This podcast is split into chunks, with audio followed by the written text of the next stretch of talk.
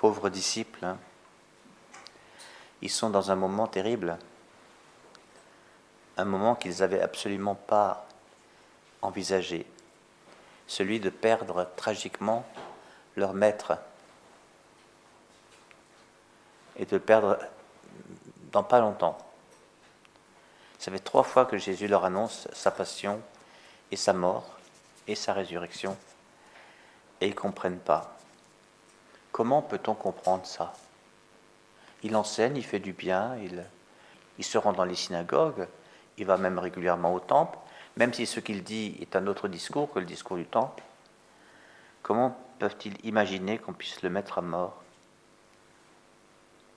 Et puis, qu'est-ce que ça veut dire euh, mourir et qu'est-ce que ça veut dire ressusciter pour un homme comme celui-là? Ils l'ont reconnu, pour plusieurs d'entre eux en tout cas, comme le Christ. Messie, comment un Messie peut-il mourir? Ils ne comprenaient pas ces paroles et ils avaient peur de l'interroger. En revanche, ils ont tout à fait compris que Jésus puisse disparaître. Ils n'arrivent pas bien à comprendre le processus, la mort, la résurrection, mais il semble leur dire, euh, bientôt je vais partir. Donc, moi j'imagine qu'ils sont en train de se dire, mais, mais comment on va continuer, nous? Alors, c'est les disciples, hein, et après il y a les douze. Hein. S'étant assis, Jésus appela les douze. Or, il est au milieu des disciples. Donc, quand on dit les disciples, ce n'est pas obligatoirement les douze. C'est les disciples, voilà. Et bien, donc, il a annoncé assez largement euh, la, troisième, troisième fois euh, sa passion. Mais c'est en privé qu'il prend les douze pour aller les chercher.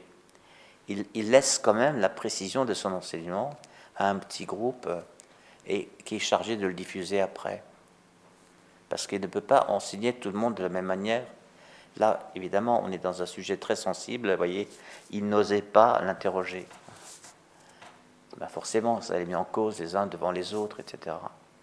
Alors, il enseigne aux douze et il, il livre un peu le, le, secret de tout ça. Aux douze, c'est lui qui a réuni les douze après une nuit de prière, rappelez-vous. Hein. Et il les, a, reçus du Père, les douze. Voilà, donc il s'occupe des douze, et ces douze ensuite seront chargés de, transmettre aux autres ce qu'ils ont reçu du Maître. Et alors c'est étonnant, c'est encore l'étonnement continue. De quoi discutiez-vous? Alors, la plupart du temps, on, rit un peu, on dit quoi? Jésus annonce sa passion et eux ils discutent qui est le plus grand, euh, comme si c'était complètement, euh, euh, complètement à, côté, quoi. Qu'est-ce qu'ils ont donc dans la tête de, parler de ça? Et en fait, en fait, en fait, avec tout ce qu'ils ont déjà vécu, c'est pas possible qu'ils se soient égarés dans des, dans des considérations complètement mondaines de, de qui est le chef, qui est plus grand. Par contre, par contre, ils ont compris que leur groupe allait devoir vivre sans le maître. Alors comment on va faire? Hein? qui, qui va nous rassembler? Donc, qui est le chef? Rien n'a été dit. Hein. Pierre prend souvent la parole au nom des autres, mais c'est peut-être parce que c'est une grande gueule, peut-être, hein. mais il n'était pas forcément le chef désigné par les autres, et ainsi de suite, voyez. Donc, qui, qui, va être le chef, qui va être le second? Et alors, les, uns et les autres, quel, rôle vous allez jouer dans, notre groupe ils, pensent déjà peut-être à s'organiser. Ils avaient discuté pour savoir qui était le plus grand moi j'entends, pour savoir qui est, digne d'être leur chef. S'étant assis, position de l'enseigneur. Hein. J'ai le, le, le, didascalos, c'est-à-dire euh, celui qui enseigne, l'enseigneur. Jésus s'assoit. Il appelle les douze. Si quelqu'un veut être le premier, qu'il soit le dernier de tous et le serviteur de tous. Voyez Donc il parle bien du premier c'est pas exactement la même chose que le plus grand. Hein, le premier, voilà. le premier, c'est le, chef en fait. Hein. Si quelqu'un veut être le premier, qu'il soit le dernier de tous et le serviteur de tous. Le premier pour Jésus est un serviteur. Il s'apprête à le leur manifester là où ils n'auraient pas imaginé qu'il le manifesterait, sur la croix. Il est en train de leur donner l'explication de la croix Si quelqu'un veut être le premier, qu'il soit le dernier, le serviteur de tous. Alors il prend un enfant. Vous voyez, on, est quand même euh, au Moyen-Orient et, là, il y a des enfants tout le temps autour de la maison de Pierre, à Capharnaüm, il, il y a, du monde, il y a des familles, il y a, peut-être le marché, vous voyez. C'est pas parce qu'eux sont dans la maison. Et encore, euh, comment sont-ils dans la maison Porte ouverte, fenêtre ouverte? Prenons un enfant, il le place au milieu d'eux, il l'embrasse et il leur dit. Alors l'enfant, vous savez, dans, ces civilisations-là, l'enfant c'est celui qui n'a pas de droit, euh, au sens il, ne commente pas, etc. Jusqu'à un certain âge. Il est mineur en fait, hein, mais euh, si c'est la bar mitzvah, c'est 12 ans, mais je ne sais pas si ça fonctionnait comme ça, c'est pas impossible, euh, parce qu'à partir de, la, bar mitzvah, et eh bien de cette, épreuve symbolique euh, qu'on vit dans la synagogue pour savoir si on a bien intégré la, Torah. Voilà, si on est un bon juif, eh bien, il peut commencer à fréquenter les, assemblées d'adultes. Voyez, bon, admettons. En tout cas, il prend un enfant qui est encore dans l'enfance, hein, et, il montre cela et il dit, voyez, l'enfant, c'est celui, c'est celui qui a besoin d'être embrassé, c'est celui qui a besoin d'affection, qui a besoin de tendresse. Voilà l'enfant. Hein il le place au milieu. Ah. Il leur dit, quiconque accueille en mon nom un enfant comme celui-ci, c'est moi qui l'accueille. Et celui qui m'accueille moi, ce n'est pas moi qui l'accueille, mais celui qui m'a envoyé. va apparaître le Père là.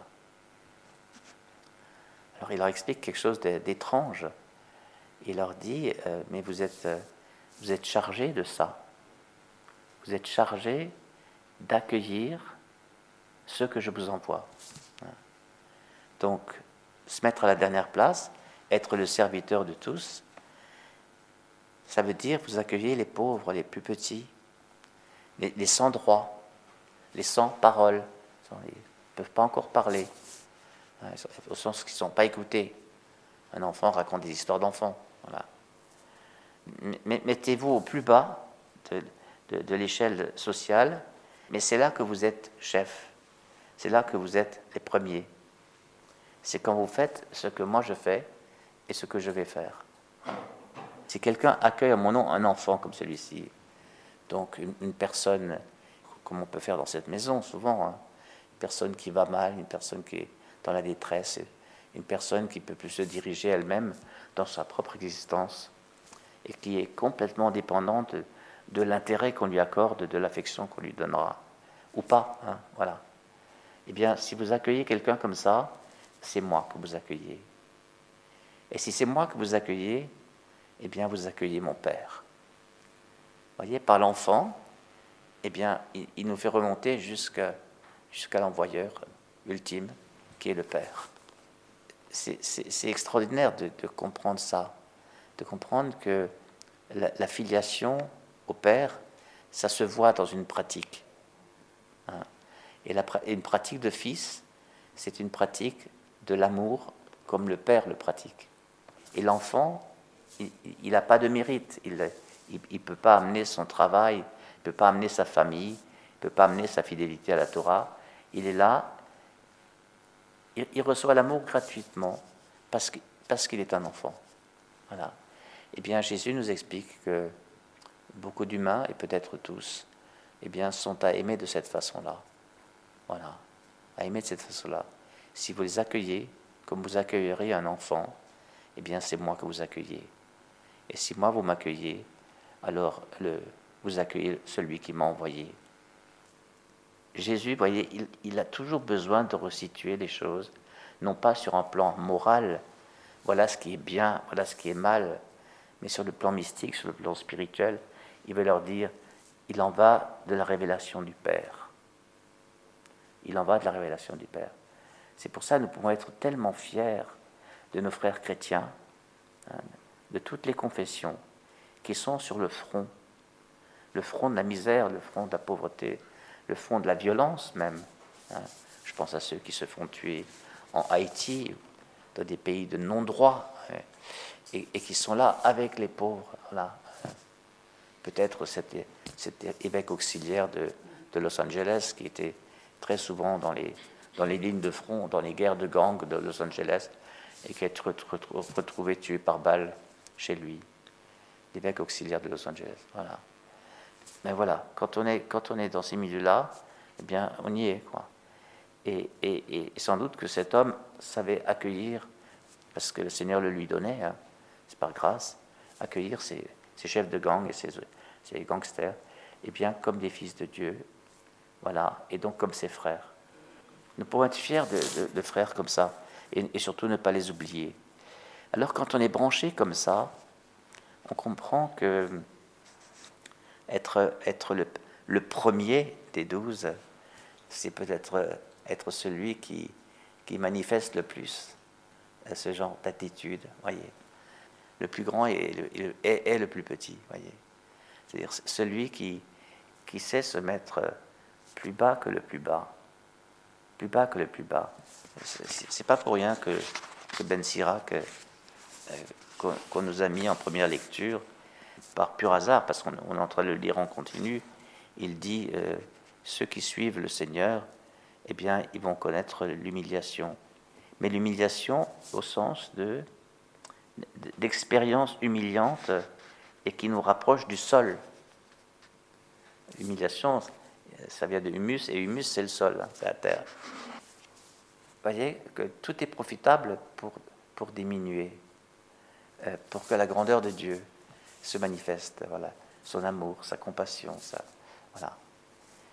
C'est en, voyant bien le mystère tel que Jésus le décrit qu'on y adhère mieux. Euh, on, adhère mieux parce que, parce que celui qui n'a pas de droit, eh bien, on lui donne au moins le droit d'être aimé.